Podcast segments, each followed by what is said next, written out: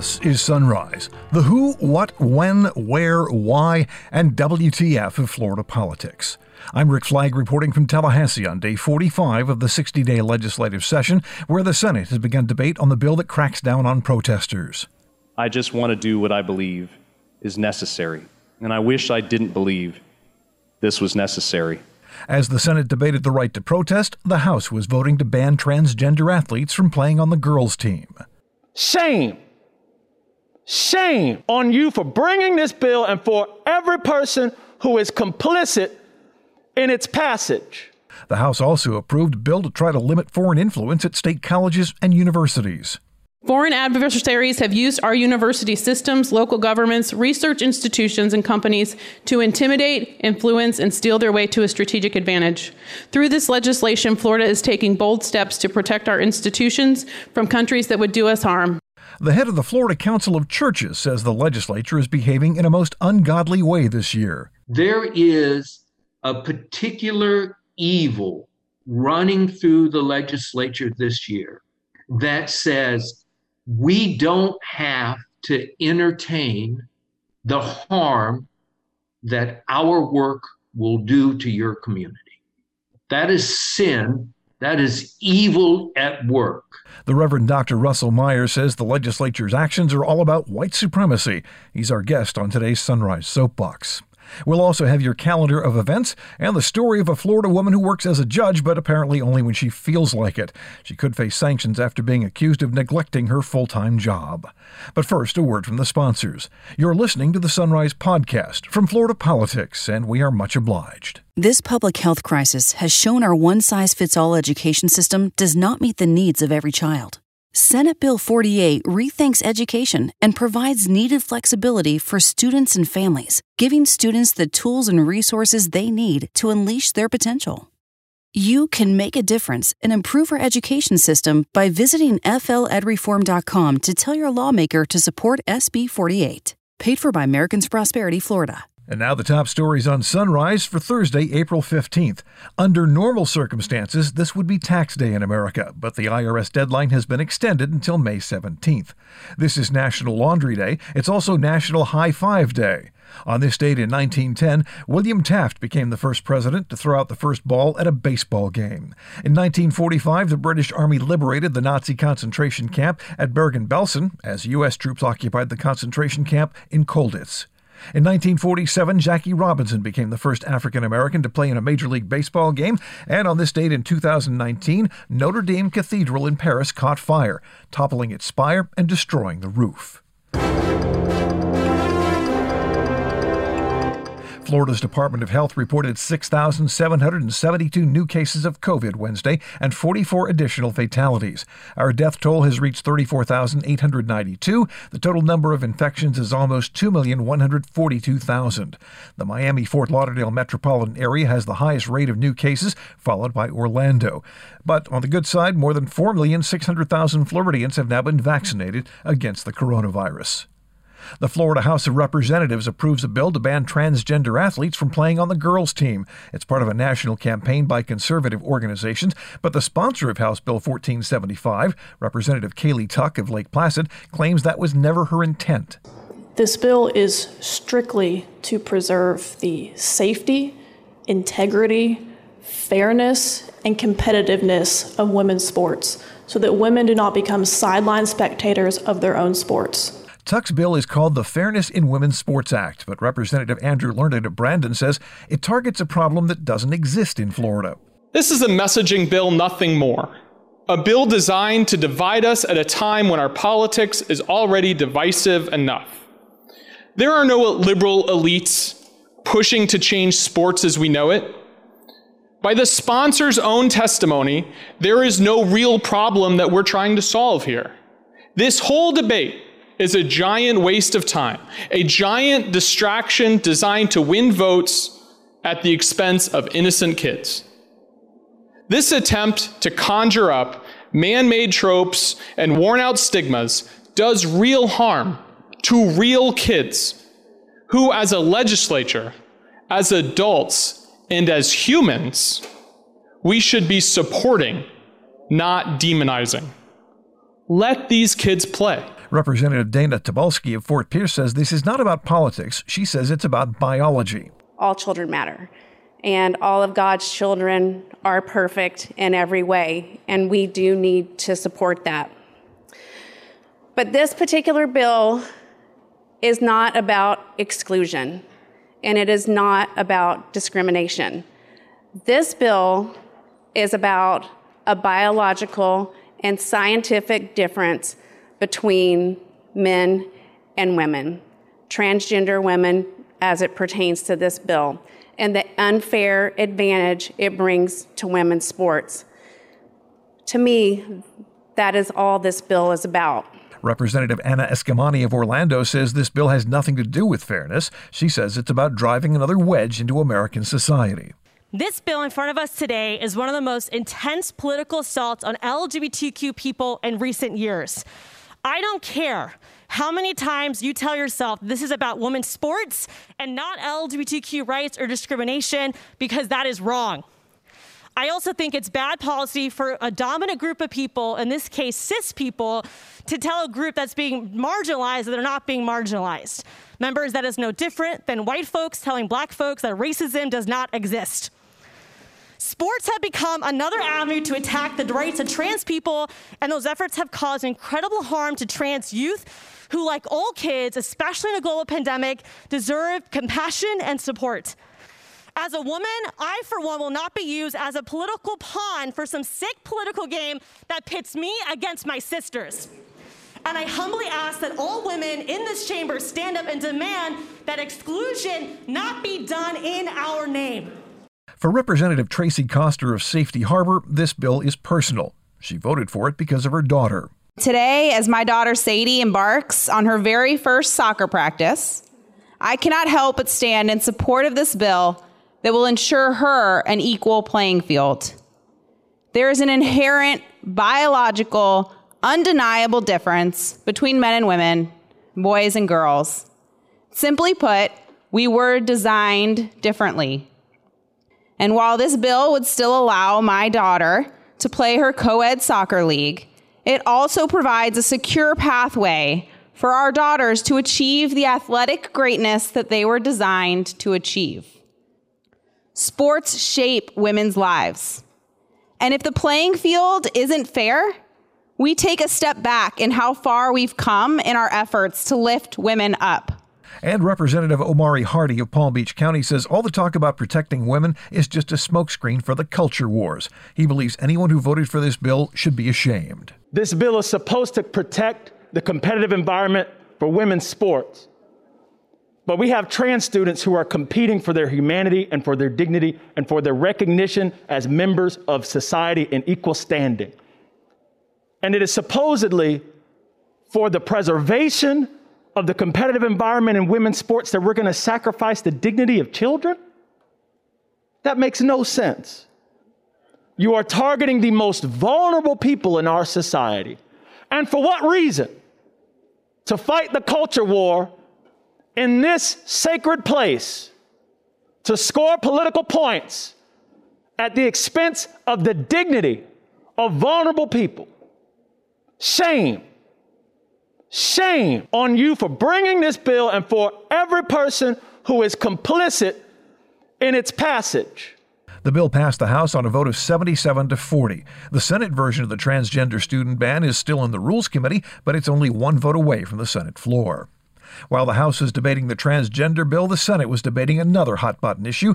Supporters of House Bill 1 call it the anti riot bill, opponents call it the anti protest bill. Senator Danny Burgess of Zephyrhills is handling it in the upper chamber, and he says the bill has come a long way since it was first suggested by the governor back in September. I filed this bill because I took an oath as a senator and as a soldier in the United States Army Reserve that I would protect our First Amendment rights.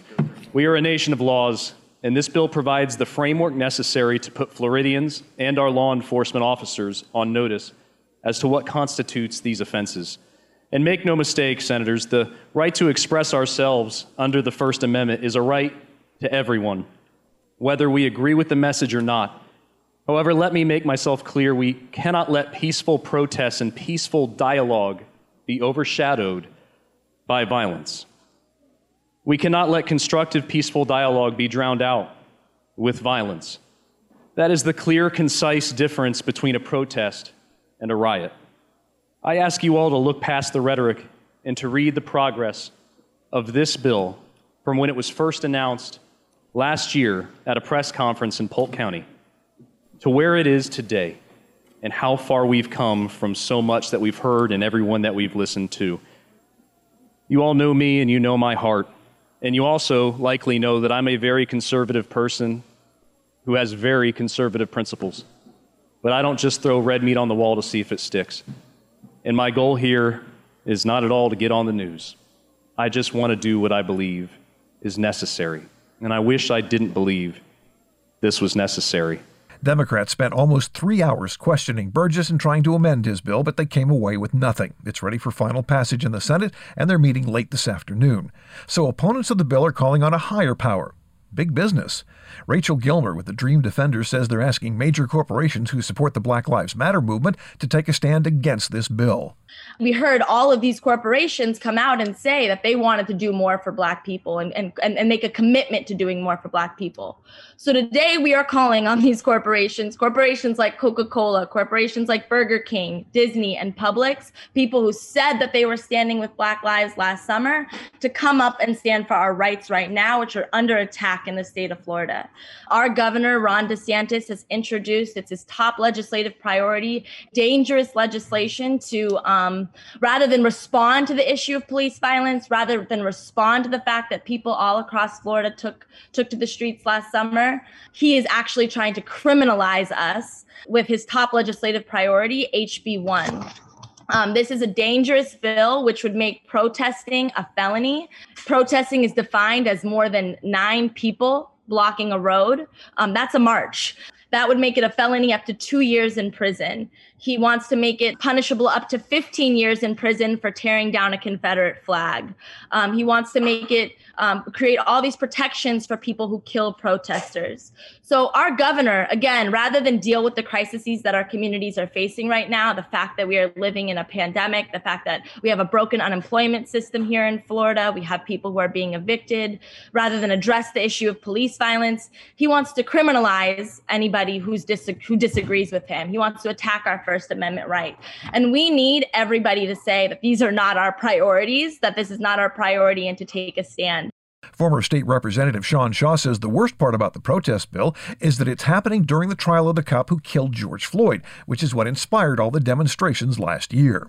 And when I was in the legislature, you couldn't go a day without the Constitution or the Federalist Papers or the Bill of Rights being mentioned. Well, damn, uh, I can't tell anymore because this these bills are an affront to all of those documents, all that our country was founded on. And for all the lawyers that are apparently members of the House of Representatives and the Senate, apparently they didn't go to the first day of law school where they were taught about the freedom of press, the freedom of assembly, the freedom of speech, and all of those things. You learn that on your first day. And so it is it's just terribly disappointing that we're here not only passing unconstitutional bills, bad bills, oppressive bills, bills that uh, are reminiscent of Jim Crow, but we're doing it fast uh, and we're doing it in the middle of trials about what this these entire things were about. The trial is going on now. We're trying to get justice for George Floyd right now. And as this trial is going on, we can't even pay attention to that because here in Florida, we are trying to make it so that you can't protest about things that led to the death of George Floyd. You can't you can't do some of the things uh, that oppressed people do uh, when they've been oppressed for so long.